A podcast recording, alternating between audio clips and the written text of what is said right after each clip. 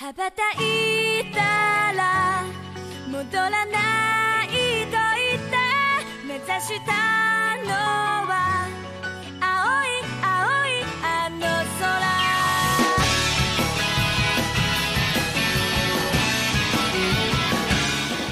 Fala otaqueiras otaqueiras, seja muito bem-vindo a mais um Otaqueira Cast. Aqui quem tá falando é seu humilde apresentador JF e hoje iremos prestar uma grande homenagem a Kyoto Animation, um estúdio que durante 38 anos nos brindou com trabalhos incríveis. E hoje vamos falar sobre a Silent Voice ou Koe no Katashi. E para me ajudar nessa singela homenagem, temos ela, Jana Monteiro. Olá, pessoal. Esse acontecimento foi tão triste que é a primeira vez que o JL não faz o Fala Otaqueiras e Otaqueiras animadão. Verdade, hoje eu tô no modo homenagem. E para completar o nosso time, temos ele, Mestor. E aí pessoal, aqui quem fala é o Master e es- nessa minha saga de descobrir grandes estúdios, né, que já descobri mais um. Então, meu povo, ajeite seu fone de ouvido, chega junto, aperta o play e simbora!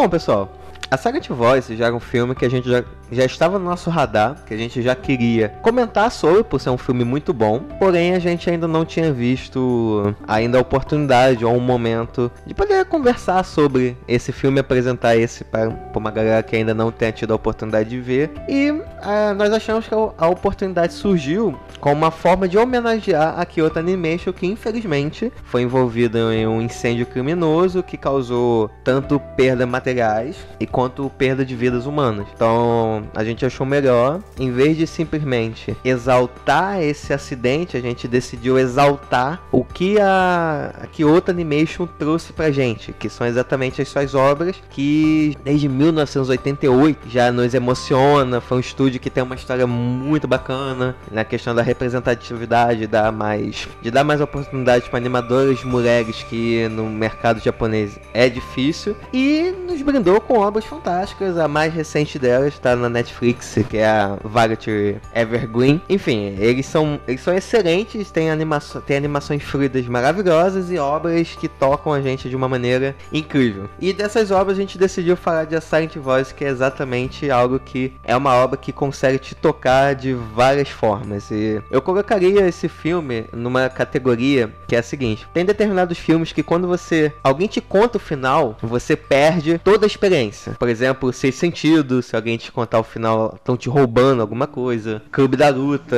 é o mesmo esquema, mas Guerra Infinita. Guerra Infinita. Tem uma série de filmes que, de fato, o plot twist é o grande Chan. A virada que ele te apresenta que tá toda a emoção. Porém, eu acho que esse filme se enquadra numa categoria que, por mais que alguém me contasse o final, a jornada de poder acompanhar até como chegou lá é que é, o verdadeiro Chan, é o verdadeiro segredo dessas obras. Eu não sei vocês em relação a isso, mas eu boto a Silent Voice nesse tipo de filme, que mesmo te contando o final, assiste e se você for reassistir, você consegue encontrar outros elementos, coisa que aconteceu comigo reassistindo recentemente para gravar esse episódio. E o que acabou de acontecer comigo conversando com vocês antes da gravação. Eu já encontrei elementos que eu não tinha re- reparado, não tinha filtrado. No caso desse anime, eu já acho que o final é só pra fechar a história e tentar dar uma apaziguada no coração da gente, porque todo o Chan do anime, todo toda a carga emocional que vem dele é durante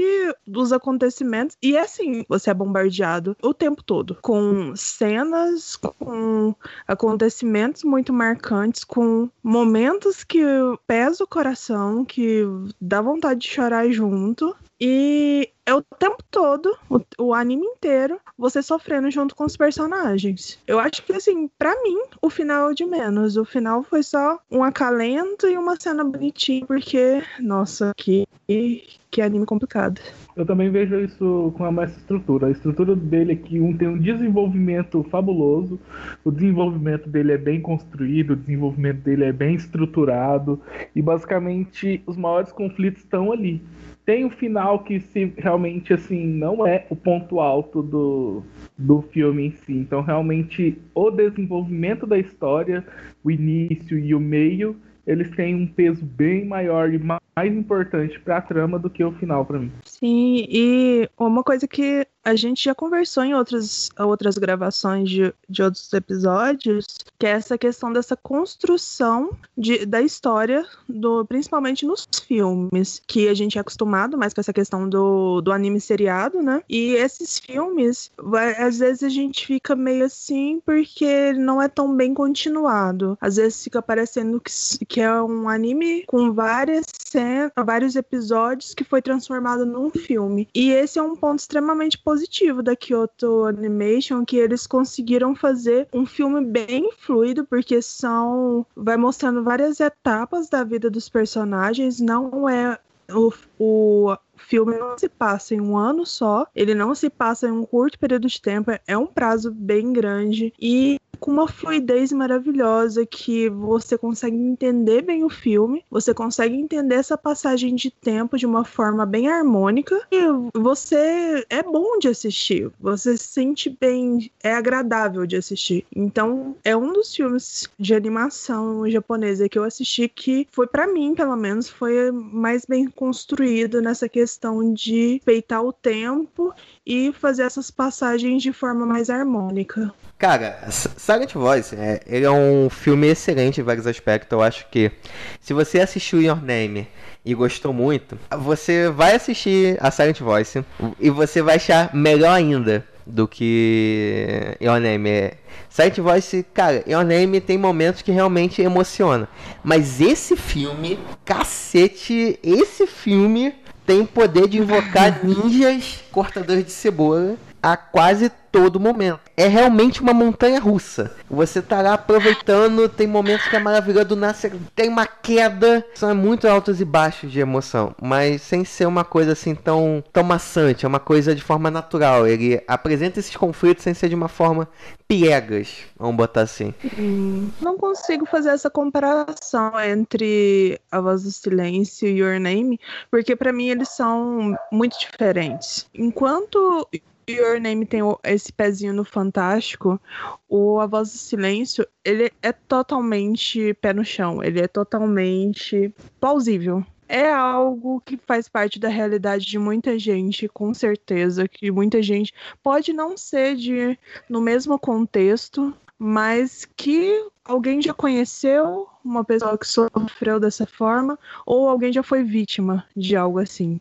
Porque o A Voz do Silêncio trata basicamente de bullying. Durante o anime a gente conhece o Ishida, que é uma criança totalmente extrovertida, agitada, animada, que tem seu grupo de amigos, que tem a sua vidinha lá toda estabelecida, uma vida divertida na escola e a partir do momento que ele tem contato com o diferente, que é a partir do momento que a Choco, que é uma aluna surda, entra na escola, que ele tem um contato com essa pessoa que é tão diferente é, de todas as pessoas que ele conhece, ele não sabe lidar com essa situação. E a forma que ele encontra de lidar com aquela menina tão estranha, tão diferente do, do que o que ele é acostumado, é praticar bullying contra ela. Eu já tenho essa característica assim, de ser implicada com adolescentes e crianças, mas não sei se é falta de filtro, eu não sei se eu estou generalizando demais, mas crianças e adolescentes são cruéis. O jovem tem que acabar. O jovem tem que acabar. Não, não é as crianças. Eu não sei se é essa falta de filtro, essa falta de visão de consequência, mas principalmente nesse anime a gente vê uma quantidade enorme de crianças é, não sabendo lidar com o diferente, sendo cruéis. É basicamente isso, crianças sendo cruéis. Da mesma forma que na tenho certeza que qualquer criança na sua infância encontrou um ou dois desse jeito na vida. Ninguém passou ileso. Se você nunca viu uma pessoa fazendo bullying, é porque o, quem estava fazendo bullying era você, cara. Porque realmente acontece. Não sei se é, vem da forma que as crianças são educadas, da estrutura educacional, da, da forma em que as crianças encontram uma forma de se encaixar em grupos e naquela pequena sociedade que eles vão criando no seu meio, no círculo de amizades, não sei, mas sempre acontece, sempre vai acontecer. Se não houver uma mudança na, na criação e na forma de retalhar, principalmente, isso é responsabilidade dos adultos, não tem jeito. Formas efetivas de retalhar esse tipo de situação ao invés de fingir que nada está acontecendo. No caso do A Voz do Silêncio, a gente vê uma criança, a Shoko, que já é uma criança que tem a sua limitação, que ela é praticamente 100% surda, é, pela surdez, ela tem é, dificuldade na fala também. Ela tem uma voz diferente, uma voz um pouco estranha. Quando ela vai fazer leitura, ela acaba falando um pouco mais alto, a voz não sai tão certo, às vezes não dá para entender direito. E isso acaba sendo mais combustível ainda para esse bullying que ela está sofrendo. Só que a partir do momento, mas a partir do momento que esse bullying chega a extremos, porque a forma de torturar entre aspas, a menina, essa galera encontra, principalmente o Ishida, porque ele realmente é o, é o mais focado em praticar bullying contra ela. Ele é o mais focado em praticar esse bullying contra ela. Depois que a mãe da Shoko percebe que a filha tá quebrando o aparelho de surdez o tempo todo, que ela tá sofrendo, que ela chega em casa chorando, que ela não aguenta mais viver porque a vida, a vida escolar dela é um inferno, aí chega um momento em que os adultos entram em ação, o diretor da escola entra, vai na turma dela informar que a menina realmente está sofrendo bullying, está sofrendo dentro, assédio dentro da escola e pede para quem souber o que está acontecendo se manifestar. A partir do momento que ninguém é, fala nada, o professor que estava percebendo tudo o que estava acontecendo, ele estava ciente das coisas que aconteciam e não tinha feito nada, ele bota o Ishida para se responsabilizar pelo que estava acontecendo. E a partir do momento que o professor joga o Ishida na fogueira e coloca a Ueno, que é uma das suas colegas, que também é, os outros não eram tão ativos no bullying, mas acabam sendo sendo compassivos demais. É, não fazem nada. Estão vendo, não estão praticando, às vezes praticam pratica de uma forma mais leve, mas não estavam sendo tão ativos quanto o Ishida. E a partir desse momento que eles, os outros amigos viram que o Ishida estava na fogueira, todo mundo lavou as mãos e deixou ele se ferrar sozinho. E a partir do, do, momento que o Ishida não aceitou essa situação de ele ser jogado na fogueira sozinho, porque realmente os outros também participaram, todo mundo se virou contra ele e ao invés de aprender com os erros de que é errado praticar bullying, que tem consequências, que uma menina saiu da escola, estava sofrendo pelo que eles estavam fazendo, o que eles resolvem fazer é mudar o alvo do bullying. Isso mostra que criança não aprende, velho. Criança não aprende. Eu tô revoltada. Percebe-se. Mas eu acho que uma das, uma das qualidades que tem nesse filme é exatamente isso. O bullying, por mais que ele seja o start de boa parte da história, não é o foco central. A gente não acompanha todo o desenrolar. A gente, essa parte do bullying, a gente vê como um flashback do Ishida, do personagem principal.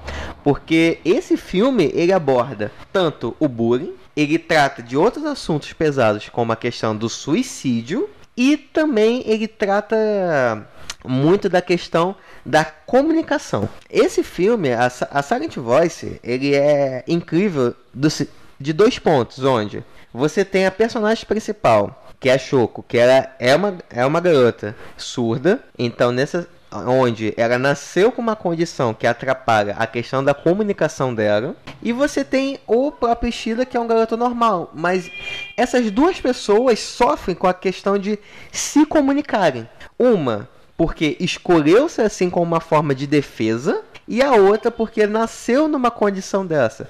Porém, mesmo ela ter, é, nasceu nessa condição, ela também escolhia não se comunicar, ela também se escolhia em manter no silêncio. Não no silêncio causado pela doença dela, mas um silêncio através de um sorriso onde estava tudo bem e ela não deixava é, transparecer as suas emoções o que ela de fato sentia. Poucas vezes ao longo do filme a gente vê ah, os reais sentimentos da Choco. Então acho que o filme ele aborda diferentes temas, diferentes temas pesadíssimos, de uma maneira muito interessante que nos faz refletir. Fora também os outros temas que, se, é, que estão em volta, a, a, que estão é, outros temas que estão em volta dos temas centrais abordados, por exemplo. Eu acho que a, a parte da escola é muito emblemática é, do seguinte ponto, onde mostra uma escola que não tinha preparo para receber uma garota com aquelas necessidades especiais e que é uma escola que não soube envolver os alunos daquela classe a se engajarem nessa causa de entenderem a Choco. Ela simplesmente é jogada e muda toda a rotina. Não existe um preparo especial para eles. E a gente vê a passividade do próprio professor que cagava e andava. O professor sem senso nenhum que botava a garota para ler, mesmo sabendo que ela tinha que ela não sabia ler. O professor que com certeza acompanhava todos os bullying que eram feitos e não falava nada. E no momento onde o diretor vai na sala para poder saber quem que causava aquilo, o próprio Shida ele percebe o, o ele tem um choque do que ele fez de errado. E existe um momento quando ele vai levantar a mão para poder falar de admitir o erro dele.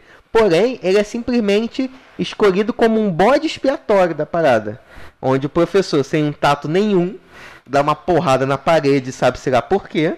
Só para só para humilhar mais ainda o garoto, joga toda a culpa para cima dele e com uma forma de defesa dele, ele começa a apontar os dedos.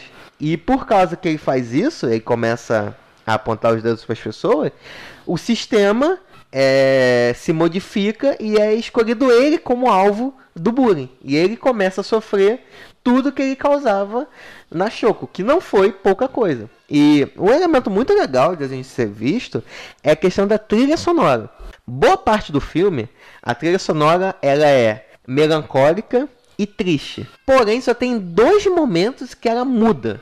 No início, quando o bullying está começando, é uma musiquinha é, jovial, mostrando que o que estava sendo feito com a Choco era somente brincadeira de criança. Até o momento onde o Shida vai fazer vai tirar o aparelho da garota, né, da Choco para poder, enfim, infernizar mais um pouquinho a vida dela e sangra. Quando sangra, a primeira vez a música muda e o tom daquelas brincadeiras com muitas aspas torna um ar mais sério. E depois a gente vai ter no final a música de alívio, vamos botar assim. Assim, a reação do professor eu não vejo tanto como o fato dele só querer jogar ele na, na fogueira. Eu acho que ele a reação dele bater no quadro e, e pedir para ele se levantar de uma forma agressiva é o fato de ele ter visto, por mais que ele não interferiu, ele ter visto o que aconteceu, porque realmente o Ishida era extremamente agressivo, o cachorro.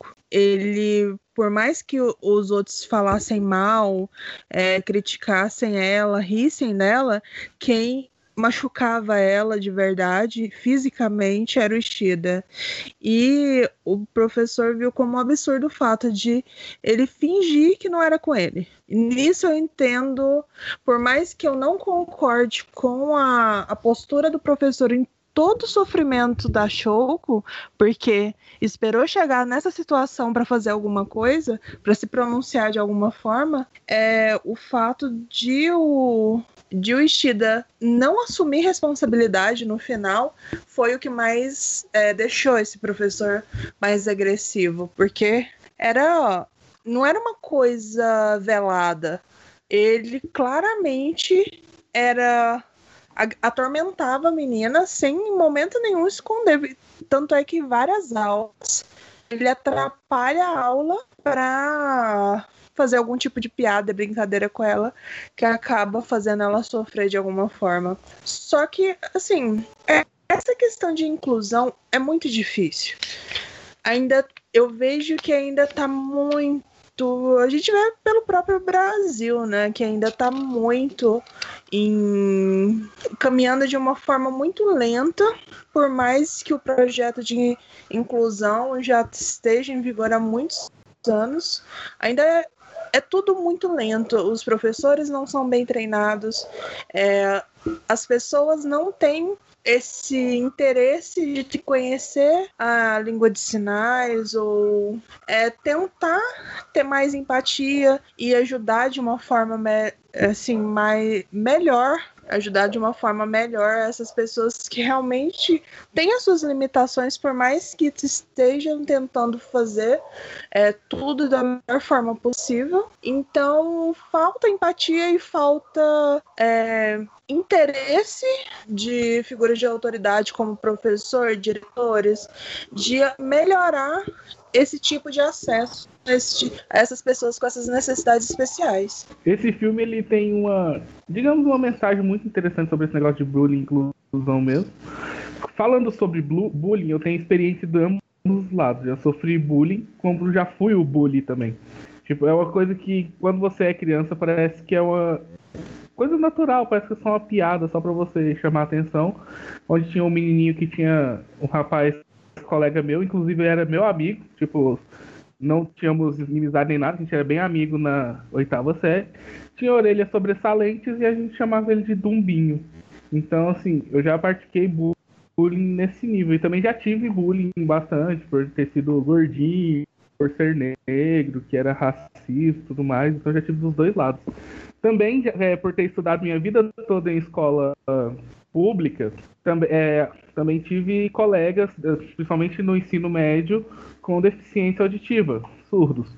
E eles, e obviamente também tinha é, na sala de aula o intérprete. E eram pessoas muito boas, tipo, não, eram pessoas que a gente incluía na sala de aula, que era muito legal, era interessante conhecer muito sobre o mundo deles, sobre as dificuldades que eles tinham, sobre as, as coisas que eles gostavam de fazer, porque você imagina, nossa, o que, que eles devem ter de diferente e tudo mais. Ou seja, na minha escola tinha uma integração legal para esse tipo de pessoa. Tinha intérpretes, acho que chegou a ter, cada ano era um intérprete diferente, que acompanhava ele durante a aula, inclusive acompanhava eles durante a nossa conversa com eles. E dava uma mini aula de como como conversar, libras e tudo mais. Então eu tive uma experiência boa com surdos na minha sala de aula. Inclusive aprendi muitas coisas e uma das coisas que sempre me marcaram bastante é que assim, surdos, eles não têm floreios como a gente. Se eles querem uma coisa, eles vão direto ao ponto. Por exemplo, se um surdo tá querendo, por exemplo, um lanche que você tá na mão, ele não vai chegar e falar, nossa, seu lanche, né? Bonito seu lanche é interessante seu lanche. Não, ele já vai chegar já pedindo. Isso tanto para o lado.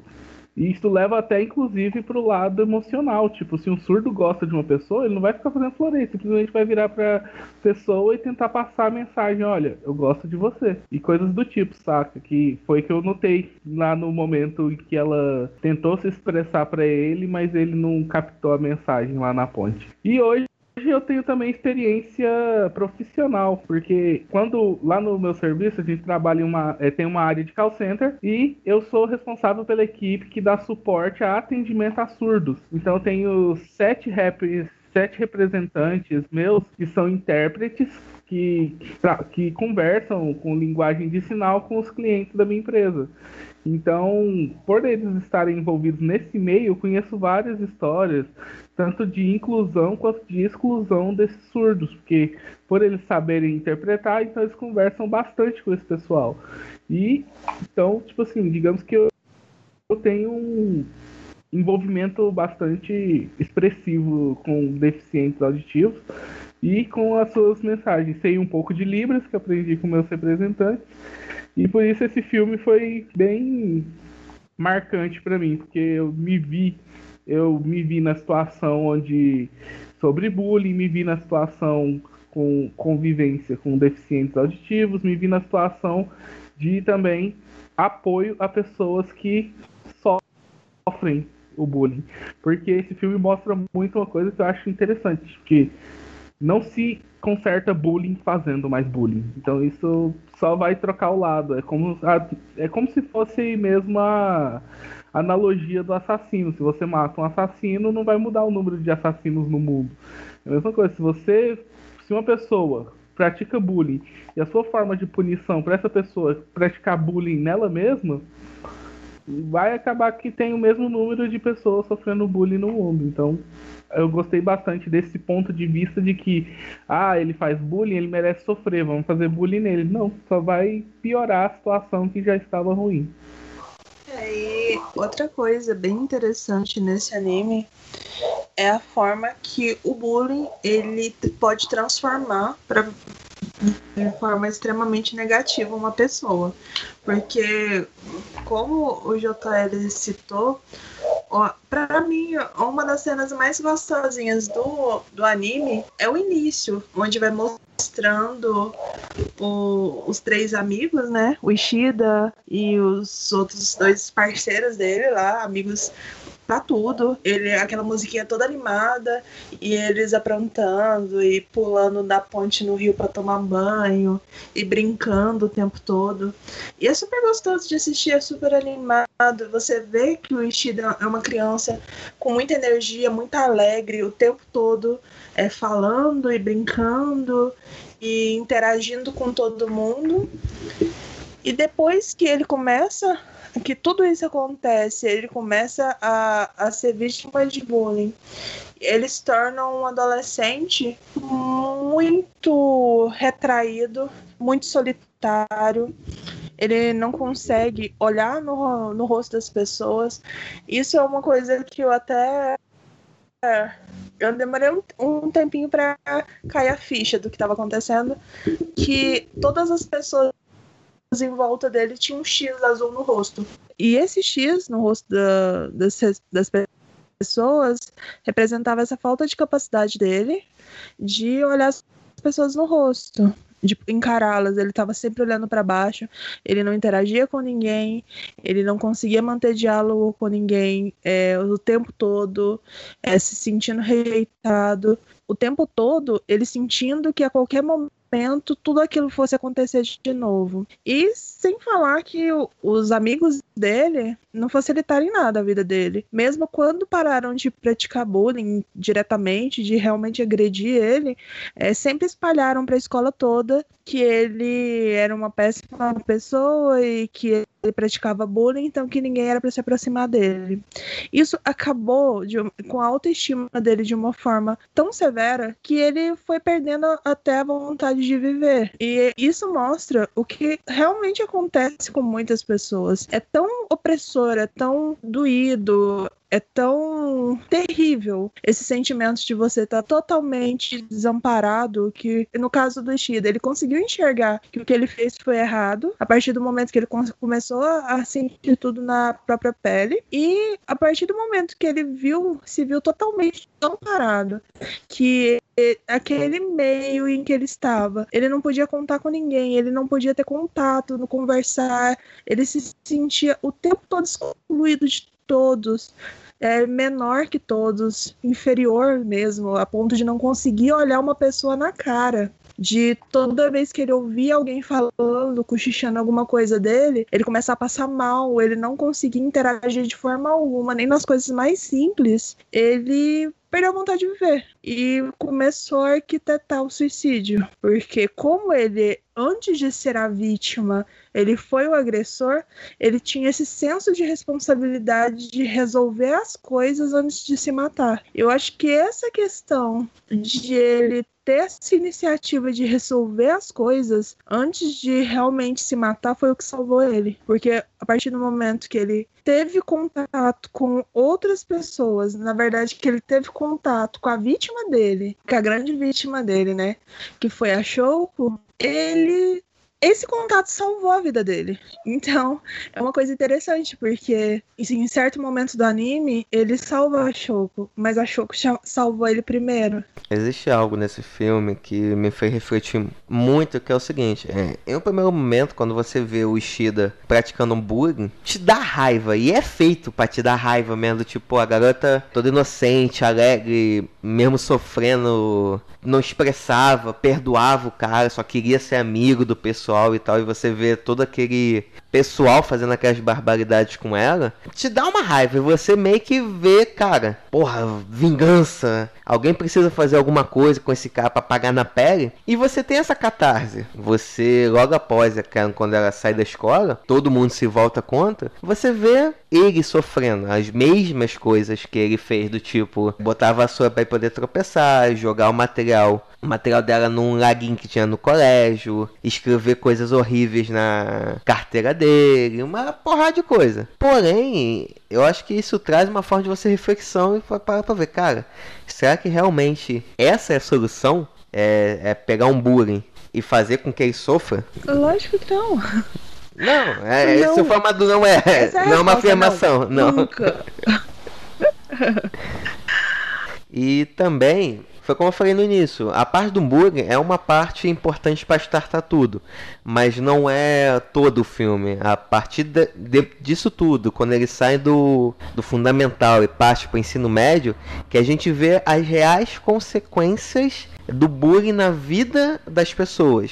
Como você bem apresentou, daquele garoto alegre, extrovertido, tinha várias aventuras, passa a ser um garoto totalmente introvertido e que tem medo de encarar as pessoas que cria, que criou ao seu redor uma defesa, de não olhar na cara das pessoas e não querer ouvir as pessoas. E isso também é uma forma de silêncio que ele causa para ele, dele não ter medo de se aproximar das pessoas por causa da culpa que ele carrega dentro dele. Tem uma parte no filme que eu acho Cara, aquilo resume muito o sentimento do personagem, que é quando ele começa a se reencontrar com a Choco, começa a sair com a Choco, vai fazendo o primeiro amigo que ele faz durante muito tempo, começa a reencontrar a turma que estudou com ele no fundamental, mas tem um momento onde ele canta três, três frases, que é o seguinte, é eu quero ver o oceano, na verdade, tem uma frase que ele canta que é todo, até mesmo um monstro tem um coração.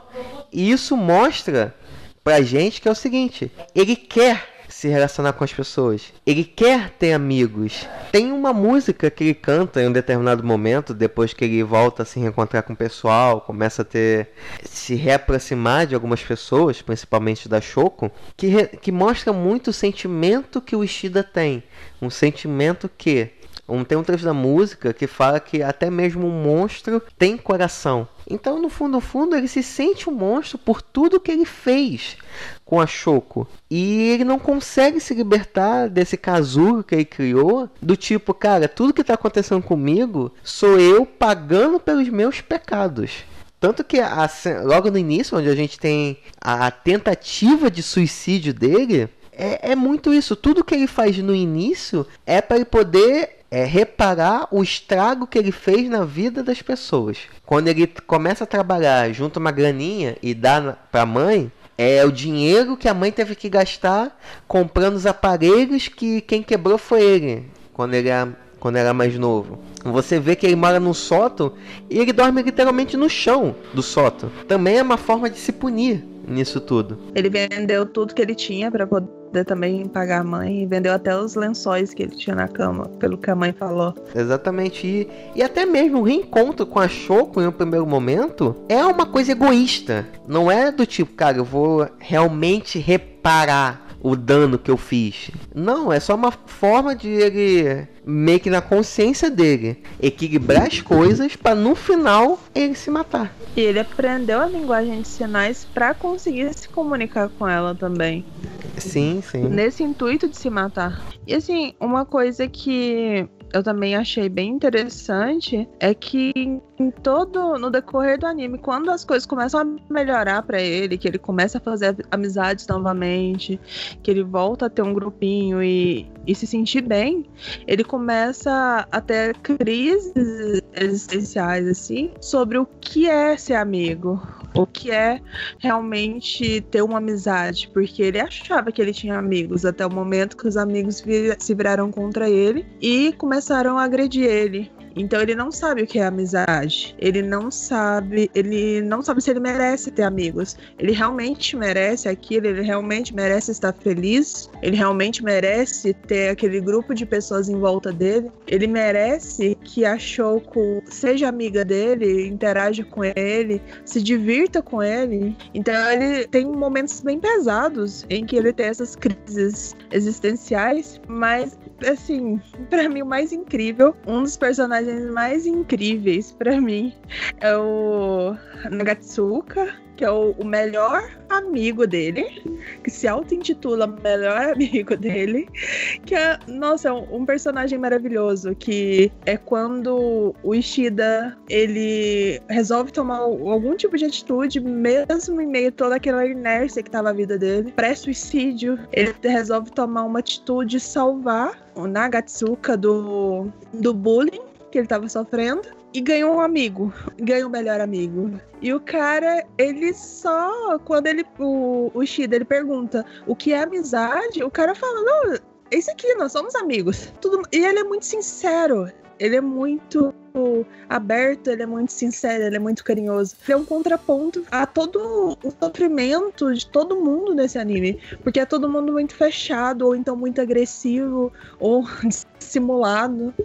Mas ele não, ele é emotivo, ele é alegre, ele. A partir do momento que ele se torna amigo do Ishida, ele tá lá para tudo, porque ele foi arranjar briga para poder ajudar o Ishida na partir do momento que aparece a irmãzinha da Shoko, que não deixava ela ele chegar perto dela. Porque ele, por algum motivo, ele já, ela já sabia que ele tinha feito mal pra, pra. Ishida, ela já sabia que o Ishida tinha feito mal pra Shoko. Então não queria saber do Ishida perto dela. E ele, o amigão foi lá para bater num menininho pequenininho que depois se descobre que é uma menina, na verdade. Então, eu realmente fiquei muito apaixonada nesse personagem. Eu acho um, um contraponto. Eu via no começo como um alívio cômico, mas não é só isso. É um contraponto a tudo de tão pesado que tem nesse anime. Sim, e, e o bacana de ver é que essa amizade parte a partir de um bullying, né? Um princípio de um bullying. Quando tinha alguém que estava querendo pegar a bicicleta do cara para dar uma zoada, ele percebe que a situação fica meio coisa do tipo, o que que eu faço? Eu, viro o rosto e sigo meu caminho ou, ou vou lá ajudar? Até que ele vai, chega e fala, não, cara, se quiser pode pegar minha bicicleta. E para você ver a mudança de atitude, a, a, mudança de personalidade, que ele não vai brigar com o cara, falar, não, deixa ele em paz, não mexe com ele. Ele fala assim, não, ao invés de pegar a bicicleta dele, pega a minha, pode levar. Ele é totalmente passivo, ele é totalmente sem confiança. Isso mostra o tanto que o, o, a pessoa que ele era foi destruída naquele momento de infância por todo o bullying que ele sofreu. Sim, sim. Aí agora todo mundo ficou na bad.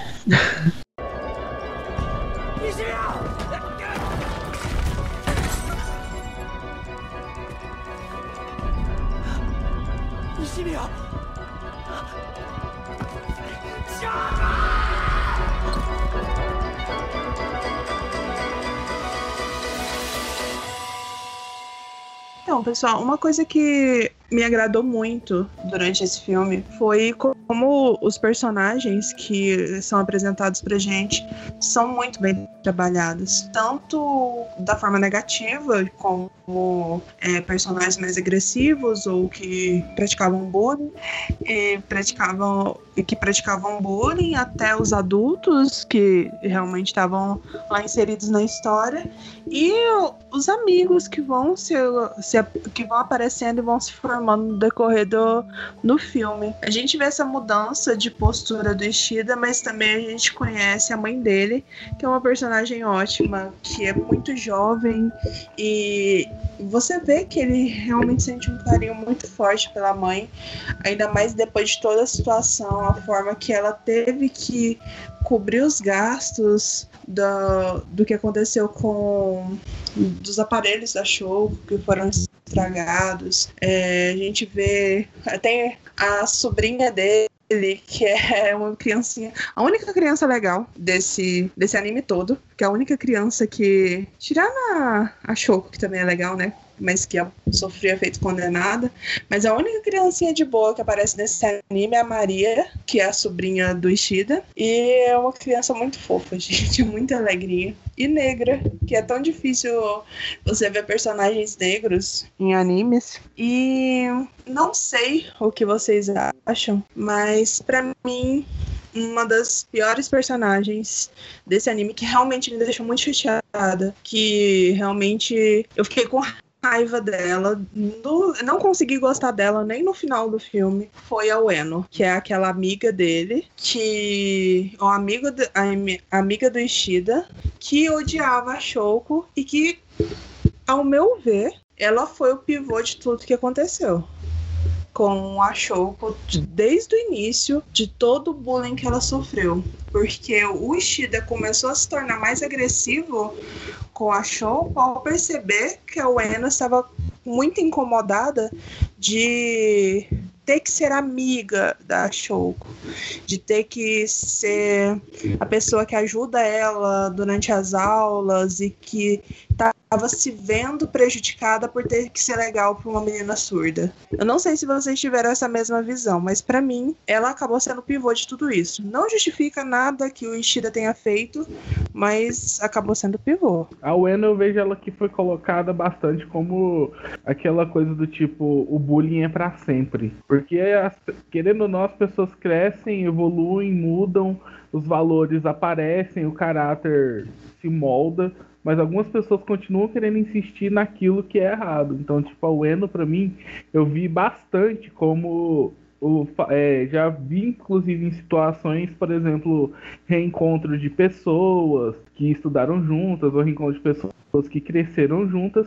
Aí, quando você vai ver, tem aquela, tem aquela menção ao que acontecia de bullying, mas as pessoas sentem um pouco de vergonha por ter acontecido aquilo com a Ueno não. Ela continuava, ela continuava estranhando o fato da diferença da Choco e tudo mais, e aquilo lá continuava incomodando ela. Então vê-se muito que a Ueno não evoluiu ao mesmo ponto que os outros personagens evoluíram no fato de respeito, de aceitação e tudo mais. Ela continuou sendo afetada por esse bullying, então isso meio que deu bastante a entender que, ou por não aceitar muito bem a Shoko, ou por ter medo da Shoko, ou por ter ciúmes da Shoko com o personagem principal mesmo. Então isso torna ela meio que um papel meio de vilãzinha ali da história no final, porque a gente descobre que mesmo passando por tudo, ela continua ainda tendo aquela mente de a menina é diferente, então não vou te aceitar. É, ela é a pessoa que menos evoluiu. Ela é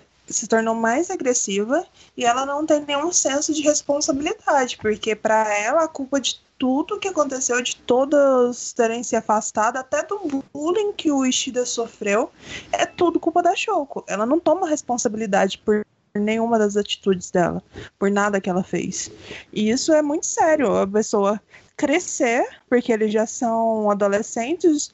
É, a Shoko lá chega a citar que ela fez aniversário de 18 anos e, você não vê evolução na personagem. Cara, tipo assim, eu entendo esse ponto sim da Ueno, mas eu eu vou mais pro lado do Everton, porque todos os personagens que são apresentados, eles carregavam algum tipo de trauma. O amigo dele, de cabelo verde, ele é um cara incrivelmente carente, que a primeira pessoa que deu atenção, ele já devotou a alma dele, basicamente, porque é uma pessoa que não teve amigos na infância, provavelmente, e a primeira pessoa ele abraçou. Eu acho que todo personagem tem o seu próprio trauma e tem os seus próprios problemas a serem enfrentados. E com isso, eu acho que uma grande qualidade desse filme é que cada personagem tem o seu tempo e tem o seu arco de evolução. Outros mais do que uns, no caso da Ueno, ela demora mais para poder evoluir, mas quando chega um ponto, ela também evolui. Talvez como isso acontece mais pro final do filme, a gente dá o ar que, cara, foi a que menos evoluiu. Não sei, porque eu acho que a evolução é muito pessoal. Eu acho que o próprio Shida mesmo, por mais que a gente acompanhe ele o filme todo, ele só vai evoluir de verdade nos 30 últimos minutos de filme. E, então isso gera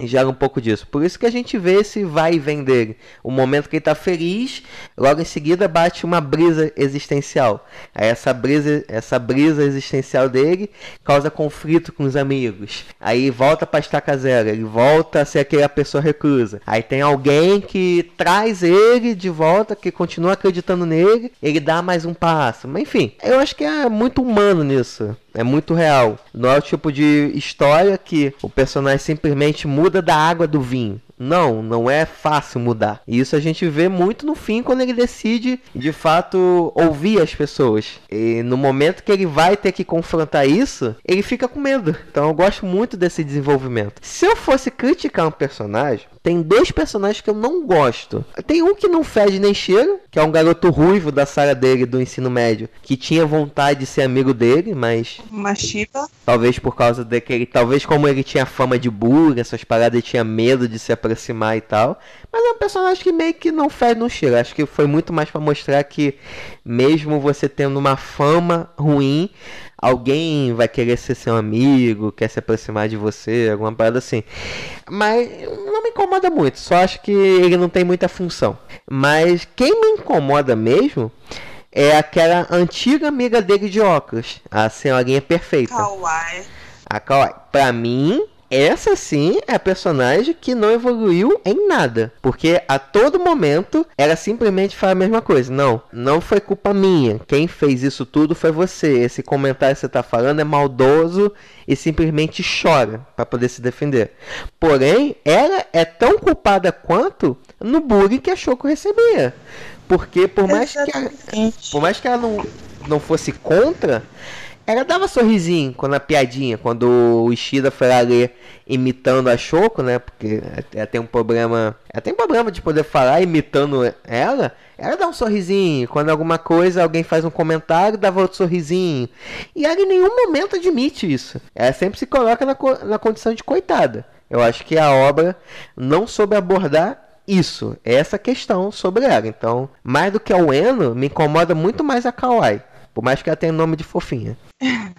Eu achei ela extremamente dissimulada. Até o final do anime, eu pensei que iam, que a máscara ia cair, sabe? E no final eles trabalharam como se ah, esse é o jeito dela mesmo. Mas parecia tudo muito fingimento. Quando quando o Ishida foi apontado pelo professor e ela começa a chorar e fala: "Ai, que maldade, eu nunca fiz nada". Ela nunca fez nada. Ela sempre fala que nunca fez nada, sendo que ela estava sendo omissa, ela estava vendo o que estava acontecendo. Ela tava rindo das piadinhas, ela tava rindo das agressões e de vez em quando soltava, ah, mas isso é maldade, mas não fazia nada contra. Não tentava impedir de forma alguma que a Choco sofresse tudo que ela sofreu.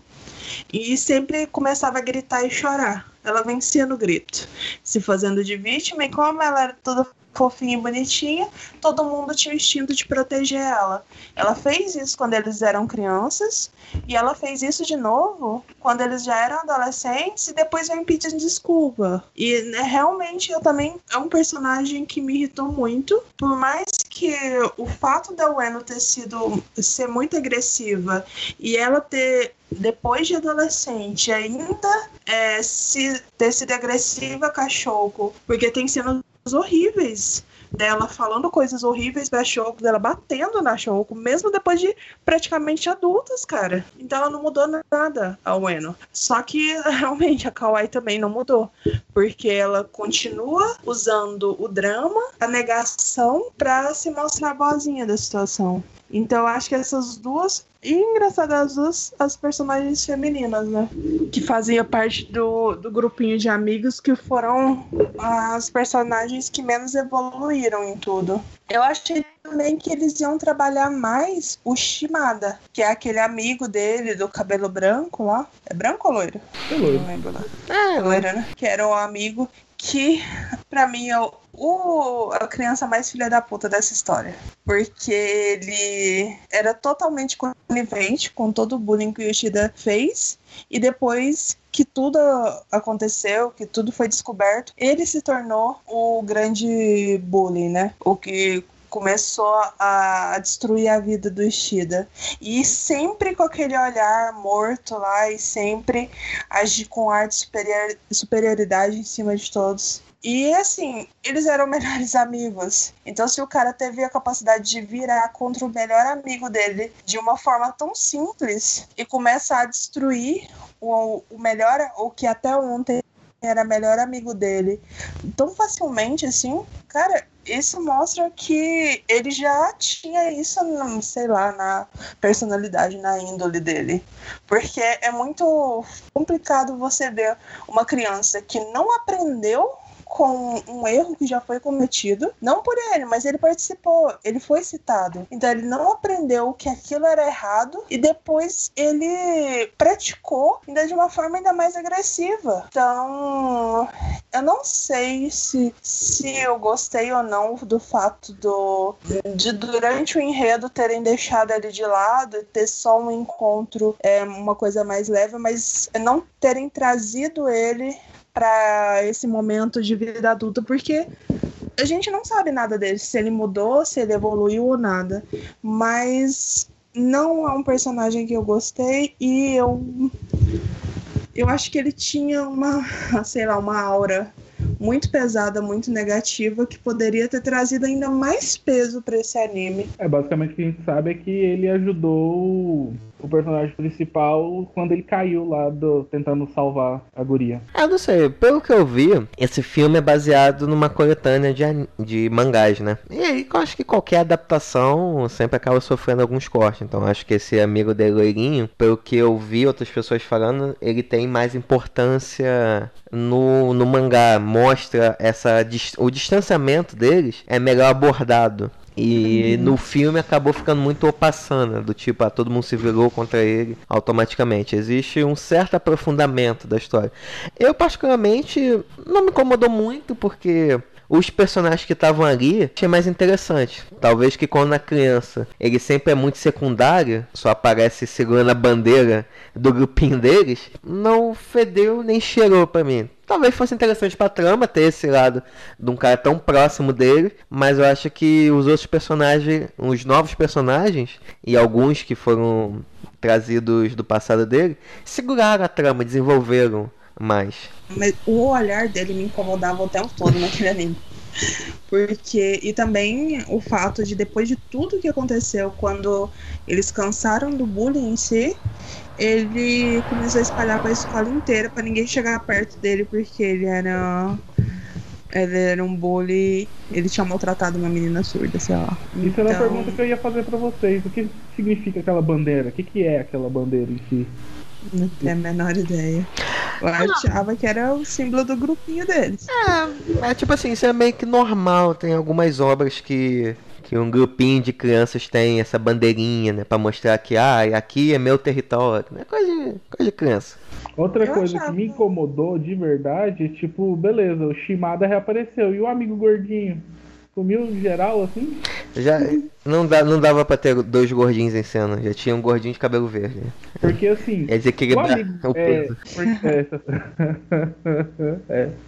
Porque é notável que mesmo, tipo, dentro do grupinho dele, o gordinho sofria mini bullying ali, saca? Mas era aquele. Mas não era um bullying agressivo como ele fazia com a Choco. Tipo, ele fazia. Ele pulava em cima do menino, ficava puxando o cabelo dele, ficava puxando. A- Ficava montando no gordinho. Dava então, gravata. assim, isso, então assim, o gordinho era meio que o mini bully que ele fazia ali, e meio que achei que seria interessante, achei que ele ia aparecer mais final, igual o Shimada, mas não, sumiu. Da família deve ter mudado de, de Não. cidade. Já tinha muita gente filha da puta nessa. Eu tô pensando que a gente falando de burger, eu faço um burger com gordo agora, né? Muito bom. Tá de parabéns.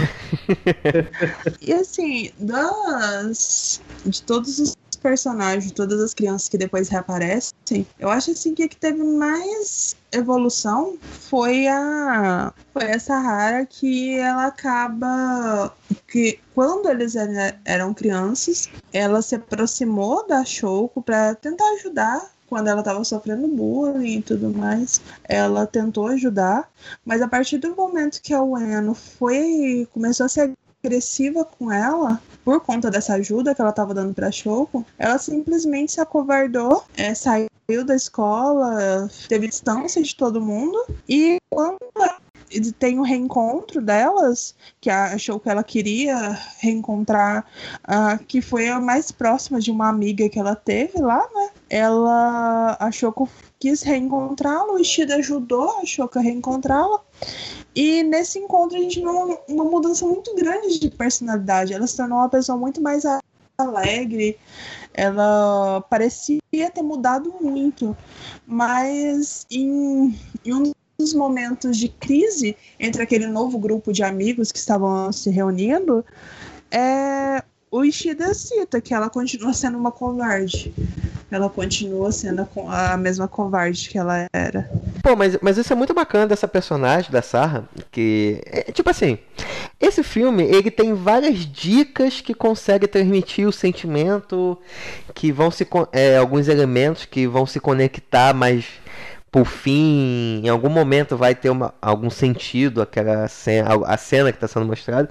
E acho que uma cena muito emblemática é quando eles estão no parque e eles estão na montanha russa, onde a, o Shida senta do lado da Sarah, eles começam a conversar sobre um pouco a vida. E ela relata, né? Porque ela sente medo, ela sentia muito medo das coisas. Mas ela faz. Quando, quando ela vai explicando o sentimento, ela faz muita questão da analogia com a montanha russa. Que a vida é um pouco assim, as nossas idas e vidas, os problemas que nós enfrentamos, é muito parecido com uma montanha russa. Às vezes você tá, tá tudo bem, você tá subindo, tá aproveitando o momento, e do nada você tem uma queda muito brusca na vida, onde você vai a nada, mas logo em seguida você volta a subir. E a vida acaba sendo um constante desse vai e vem. Porém, o que você não pode é simplesmente ter medo desse vai e vem. E nesse momento, quando você vai enfrentar essas situações, você até consegue aproveitar a jornada. Por mais que aquilo te dê, que te dê medo, você aproveita a jornada, você tem um crescimento naquilo tudo. E é muito engraçado que logo em seguida a esse momento feliz que eles tiveram no parque de diversão, logo em seguida já seria o conflito que voltaria a separar o grupo de novo. Então, essa dica que ele já dá que vai acontecer é, é muito bacana. E tem vários momentos que o filme dá essas dicas da gente entender com maior profundidade um personagem ou algum elemento que vai acontecer no, no final do filme. Ainda sem querer citar o que acontece, mas a dica que eu posso dar é logo na cena onde o, o Ishida vai entregar o caderninho, né? De, que, a, que a Shoko usava para se comunicar com o pessoal. E o caderno cai e ela pula na ponte.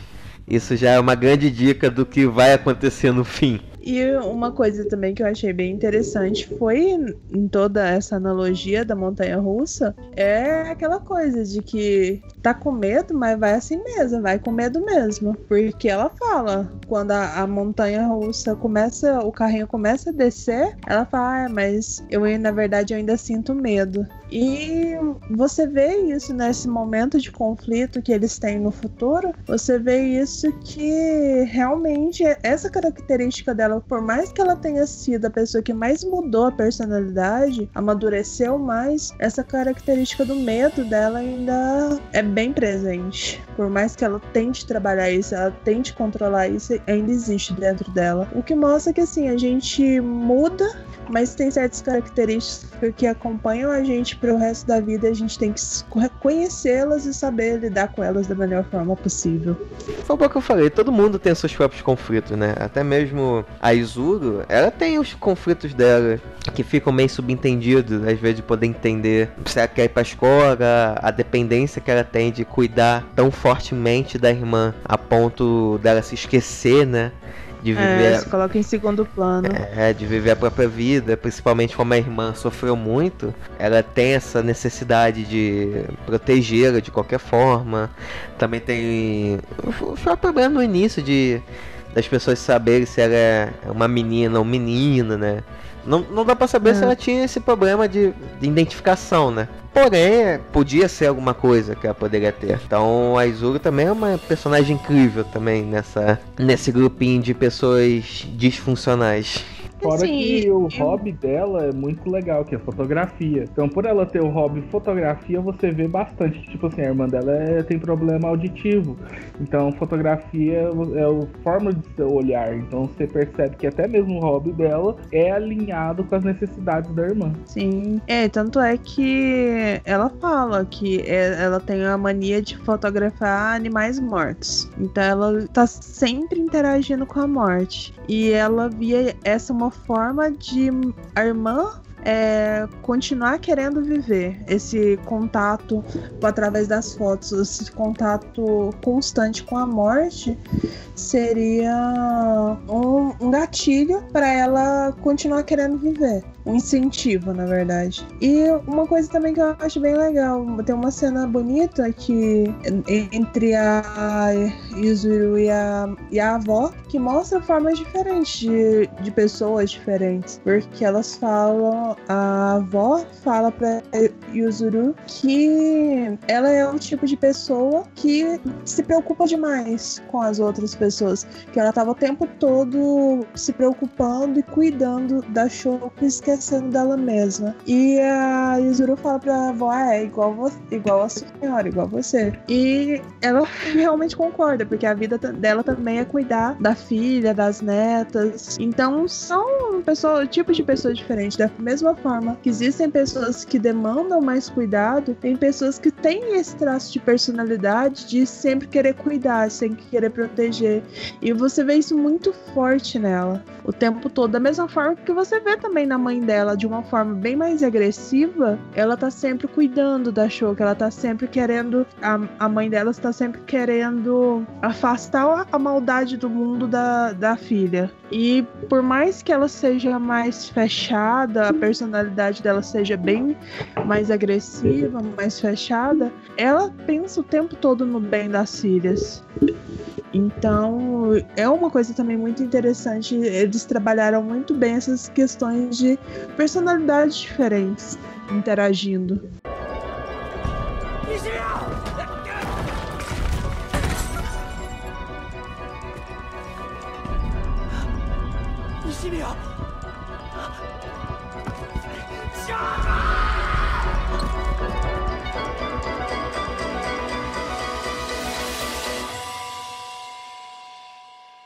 Aí, ali para mais o ponto da conclusão do filme, vem aquele momento bonito onde todo mundo interage, onde todo mundo conversa, tem situações legais.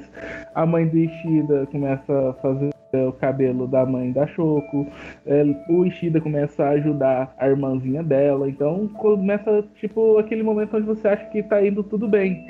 Ou seja, tudo começa a se acertar, eles começam a sair juntas, cada vez mais ele chama ela pra sair, pra ele, e ela aceita, eles saem juntos, geral vão assistir filme no cinema. Ou seja, está tudo muito bonito, mas como o próprio filme te dá a talagada, tá tudo muito bonito por fora, porque por dentro tá realmente um turbilhão acontecendo ali, porque na verdade isso tudo era mais que um, era um pouco de aparência em si, mas que ia culminar em um momento onde eles estão num festival lá muito bonito de fogos de artifício e que a Shoko se distancia um pouco, fala que vai para casa estudar, mas na verdade ele está indo para tirar a própria vida. E esse é um dos momentos mais tensos do filme para mim, que é quando ele tenta salvá-la, que ele faz um apelo para Deus, aí ele fala: "Eu vou passar a olhar mais na cara das pessoas, eu vou passar mais a fazer isso e aquilo".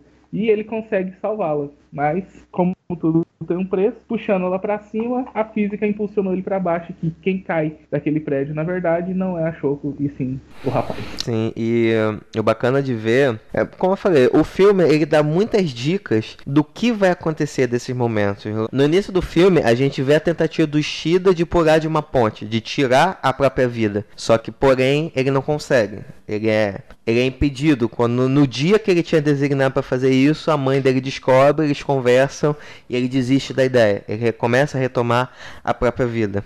Na, no momento quando ele volta a se reencontrar com a Shoko, vai entregar o caderninho de anotações dela, o caderninho cai, ela pula e ele tenta salvá-la. Só que naquele momento ele falha, ele não consegue pegar a mão dela. E no final de tudo, quando ele faz aquela oração, querendo viver, vamos botar assim, e querendo salvá-la de novo, e também nesse meio tempo não apenas salvá-la, mas também começar a viver, porque durante muitos anos eu acho que ele não viveu, né? Tanto que ele queria desistir da própria vida. E é muito emblemático esse momento quando ele faz essa oração, quando ele está pedindo a oportunidade de poder viver esse novo momento, que ele quer de fato aproveitar isso que ele conseguiu construir, mesmo ele acreditando que ele não era merecedor, quem cai para a morte é ele. E Cara, é uma cena muito bonita que quando eu vi pela segunda vez os pontos se conectando, que realmente explodiu a minha mente, fez com que esse filme é, revisitar esse filme foi muito bonito para mim. Eu acho que foi mais impactante do que a primeira vez que eu vi esse filme, que aí quando você consegue perceber esses pequenos detalhes da trama e o quanto a Kyoto Animation consegue de uma maneira tão sutil passar tantas emoções com, com essas cenas. É, é maravilhoso esse filme. Sim, e da mesma forma que eu falei que aquela cena do início das crianças brincando, interagindo e a musiquinha alegre foi a cena mais gostosinha do, do, do filme, essa cena do suicídio para mim foi a cena mais desesperadora. Foi muito bem construída, desde a câmera meio que tremendo, cenas em câmera lenta, em flashes, é, ele caindo naquele desespero de tentar salvar ela, ele cai esbarrando na mesa e caindo no chão. Tanto a trilha sonora também é, causa todo o impacto. E por um momento você acha que ele não conseguiu. O meu coração parou naquele momento, porque eu não aceitei. Eu não podia aceitar que aquilo estava acontecendo depois de tudo aquilo estava acontecendo com a Shoko. Tanto é que durante, enquanto eu estava assistindo o filme, eu ainda estava no Messenger com o JL e surtando, porque eu não podia aceitar que aquilo estava acontecendo. Aí até que ocorre toda essa cena da, dele salvando a Shoko, do Ishida salvando a Shoko, e já começa. Esse acaba, por mais sendo um momento muito triste, um momento muito pesado, também é um momento de virada na vida dos personagens. E é, e é interessante perceber que após esse salto, todas as consequências que são geradas a partir disso. E por que pareça, consequências positivas acontecem disso. Por quê? No início do filme, quando o Ishida quebra o, o aparelho auditivo da Shoko, ah, em algumas das inúmeras vezes, e depois disso a mãe vai lá, vai com o garoto para poder pedir desculpa por tudo que aconteceu, vai no banco para poder pegar o dinheiro e ressarcir o prejuízo, né, que ele causou, né, Pachoco, por causa do aparelho. E o primeiro contato que as duas mães têm é extremamente agressivo. Por mais que não apareça. É só, a gente só vê a mãe da, da Choco chamando a mãe do Shida para conversar no canto. E quando a gente volta a vê-la, ela tá com a orelha sangrando. O que dá a entender que aconteceu alguma confusão. Se foi um tapa, ou como a Jana teorizou, ela puxou o brinco para mostrar a dor que a filha teve, nós não sabemos. Mas sabemos que aconteceu alguma coisa. E a mãe do Ishida teve que aceitar pela própria falha dela em relação ao que o filho estava fazendo que ela não percebeu em relação a isso. E depois você perceber que esse mesmo garoto que causou tantos problemas na, na infância da Shoko foi o mesmo que quase deu a vida para salvar a filha. Então quando você tem a cena no hospital onde a mãe da Shoko se prostra em sinal de respeito pelo ato do filho, cara, é uma cena que até só de falar já emociona, já eu tô já me emociona aqui de ver como que as coisas acontecem, de como como que a vida consegue ser tão louca assim. E também a própria Shoko começa a evoluir de fato, porque ela era uma personagem que ela dificilmente expressa os sentimentos dela. Ela sempre tá com um sorriso, sempre tá com a, a receptivo do tipo, ah, não tem problema. São poucas vezes que ela de fato chora copiosamente, ela se irrita com as situações que tá acontecendo. Ela é muito passiva. E depois disso, que ela começa a se abrir mais a, a, a sair da bolha do silêncio que ela causou, que ela criava para ela, de exatamente de não expressar seus sentimentos, porque no fundo, no fundo ela sentia uma culpa de ter nascido daquela forma, que por causa dela, ela atrapalhou a vida de várias pessoas, até mesmo do Ishida, que foi o garoto que fez bullying com ela. Então essas culpas que esses personagens carregam, é, é interessante ver como que eles lidam e como que eles superam isso, e que foi necessário uma situação extrema ter acontecido na vida deles para que os dois realmente evoluíssem. Que a, a Shoko começasse a se expressar mais, a não guardar os sentimentos, e o próprio Ishida de fato entender a Shoko, que no início ele estava muito egoísta. Ele só queria é, ter o, limpar a própria consciência para poder se suicidar em paz, vamos dizer assim. E só depois disso tudo acontece que o real pedido de desculpas acontece dele, de tudo que ele fez, né?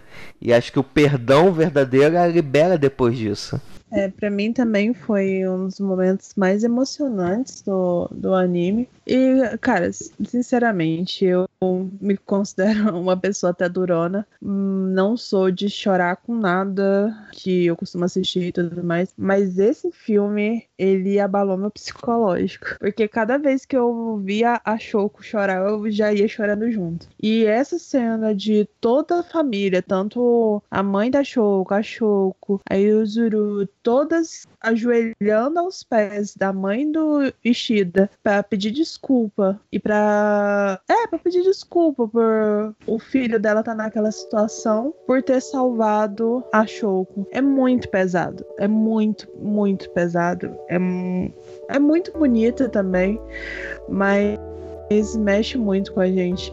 E é exatamente nesse momento que tá toda a carga do que eu falei anteriormente sobre a Ueno porque a Ueno não mudou. Ela continua sendo. O que a única coisa que aconteceu com ela foi que ela se tornou mais agressiva. E nesse momento em que o, o Ishida estava em, em coma, todo mundo naquela situação, todo mundo mal, a reação dela foi ir pra cima da Shoko pra agredir ela. A menina, a Shoko tava machucada também no processo, no momento do salvamento lá, ela acabou machucando o braço. E ela também tava, ela já tava mal. Ela, gente, ela tinha acabado de tentar se matar. E no lugar dela, o amigo dela quase morreu. Então ela já estava muito abalada. E a atitude da Ueno foi agredir fisicamente a menina. E a partir do momento que isso aconteceu, a mãe da, a, da Shoko foi defender a filha e foi a cena mais absurda desse filme, que é ver a Ueno e a mãe da Shouki nos tapas, porque a mãe da também resolve tudo na pancada, né? E juntou com a Ueno, que é extremamente agressiva, as duas foram nos tapas, e a mãe do Ishida, que tava lá com o filho em coma, ainda teve que apartar todo mundo. Aí, que raiva dessa cena, velho. Sério, é, pra mim, a, a Ueno acabou se tornando a pessoa mais inconveniente desse anime. Mas ela realmente tinha esse intuito de voltar à amizade com o Ishida. Ela realmente tinha um certo carinho por ele. Porque durante todo o coma, ela cuidou dele, visitou ele todos os dias e ficou com ele lá no hospital todos os dias até ele ele voltar, né?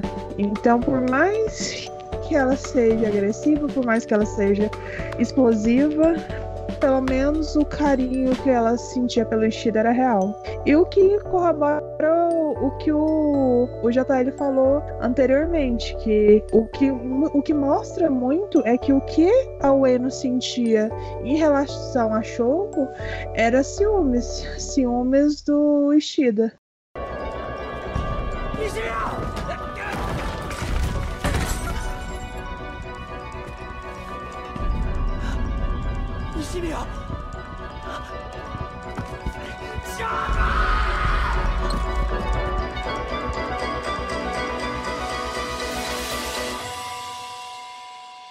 Bom, galera, a gente já está se encaminhando para o final de mais um episódio de um filme belíssimo que nos tocou profundamente. E eu gostaria de saber as considerações finais dos nossos queridos Mestre e Jana. Mestre, o que, que você achou de A Silent Voice? Mais uma surpresa para mim. Um filme que tem uma temática delicadíssima, que é bullying, ainda mais com bullying com deficientes, mas e também junta um pouco ali de aceitação com suicídio. Ou seja, é um filme que tem uma temática pesada, mas ele passa isso de uma forma magistral que não te deixa. te deixa um pouco carregado, sim, pelas situações que acontecem, te deixa um pouco mal em alguns momentos, mas que foi explicado e mostrado de uma forma bem genial. A animação é muito boa e realmente é um filme que eu super recomendo, porque arcos se completam, a forma de você entender as situações, você é meio que dá um, abre um pouco a sua mente, então gostei bastante. É um filme que tá no meu coração também. Show. E Jana, o que, que você achou de A Silent Voice?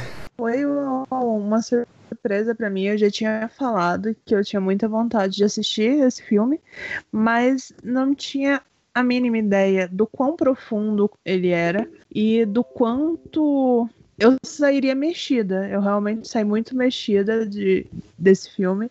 É um filme que eu vejo como algo que pode até ajudar pessoas que estejam na mesma situação ou que já tenham vivido isso e ainda estão aprendendo a lidar com os seus traumas. Um filme muito difícil, ele é um, um filme pesado, mas a forma com que ele é trabalhado, a delicadeza que a, a Kyoto Animation teve em criar um enredo tão completo e tão harmonioso, como eu já disse anteriormente, faz com que, apesar de todo esse peso, de toda essa carga emocional, ele seja uma obra maravilhosa. Só que é o seguinte, é deixa aqui o, eu deixo aqui o recado de que pode conter gatilhos para se alguém alguém que estiver ouvindo estiver passando por um momento muito difícil, estiver enfrentando uma depressão ou estiver em um momento delicado da vida em que a saúde mental esteja abalada, tomar um pouco de cuidado porque durante, por mais que seja uma animação, pode haver gatilhos que pode acabar te fazendo mal. Então só deixar esse recado para que se você puder assistir, se você estiver bem, é um filme realmente maravilhoso que vale extremamente a pena. Só que vá com o coração aberto e cuidado para esse tipo de gatilho. Esse filme ele é muito tocante em, em vários aspectos. Eu acho que se você é fã de cinema como um todo, você precisa ver esse filme de fato. Ele, se você nunca olhou para determinados temas como bullying, se você achava que bullying era uma coisa, ah, uma frescura, esse filme consegue fazer você refletir muito forte sobre isso e mostrar o quão perigoso isso pode ser para a vida de várias pessoas e, e trazer marcas muito fortes para essas pessoas. Que essas supostas brincadeirinhas trazem marcas que muitas pessoas, que a maioria das pessoas não percebe, mas aquele que sofreu carrega essa ao longo da vida inteira. E superar esses traumas é incrivelmente difícil. E por mais que ele aborde temas pesados, eu acho que ele é um filme muito esperançoso, que mostra que o caminho não é você desistir de tudo, que por mais que você tenha medo, você não pode se isolar no seu próprio mundo e que por mais que isso possa vir a te machucar, faz parte do seu crescimento. Então acho que ele leva uma mensagem muito bonita e que o final do filme ele é muito muito emblemático para mim, que no momento quando Ishida ele quer voltar a encarar as pessoas nos olhos e ouvir que elas têm a dizer. E o mais bacana de tudo que assim que ele retorna, assim que ele sai do coma e vai voltar pro colégio, a primeira coisa que ele ouve são coisas ruins, são comentários das pessoas cochichando. Ah, esse não é aquele garoto que pulou, esse não é o garoto que saltou da ponte. Mostra falando claramente que ele como que se, foi ele que tentou se matar, mas não, ele fez algo lindo. E isso gera um medo muito grande nele dele vo querer se voltar a ser uma pessoa reclusa, mas que graças aos amigos lá apoiando, ele volta a querer perceber. E todo o silêncio que antes, sempre que mostrava ele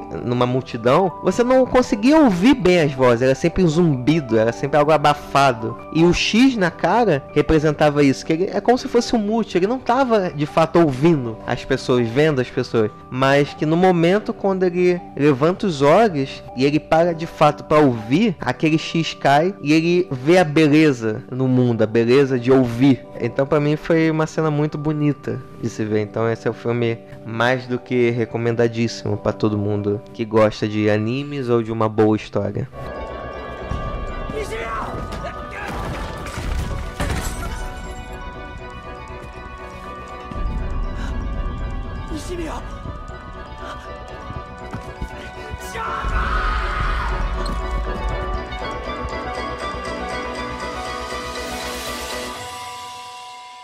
Bom, pessoal, estamos aqui encerrando mais um Otakeira Cast com essa singela homenagem a Kyoto Animation. Se você não conhecia os trabalhos dele, fica aqui a recomendação de você conhecer, além da Silent Voice, várias outras obras maravilhosas e clássicos como Akira, fazem parte do portfólio de produções dele, entre, entre obras onde eles ajudaram a fazer e obras originais, então confira.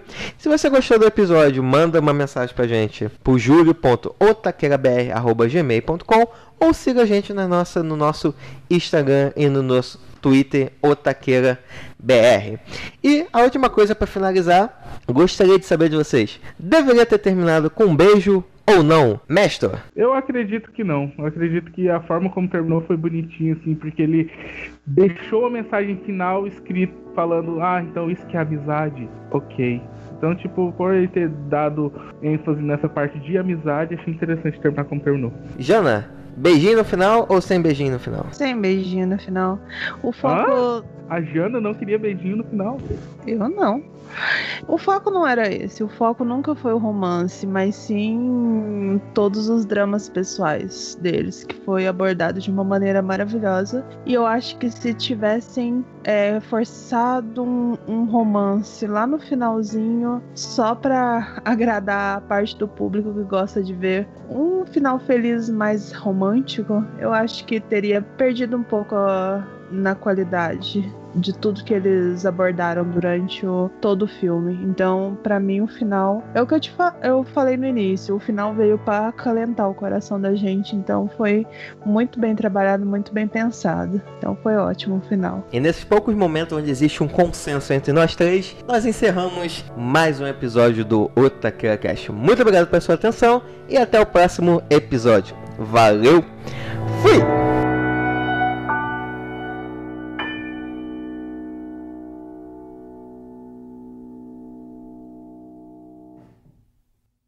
E para completar o nosso time, temos ele, Mestor. Mestor? Entenderam? Eu fiz a minha abertura em Libras. Tá que...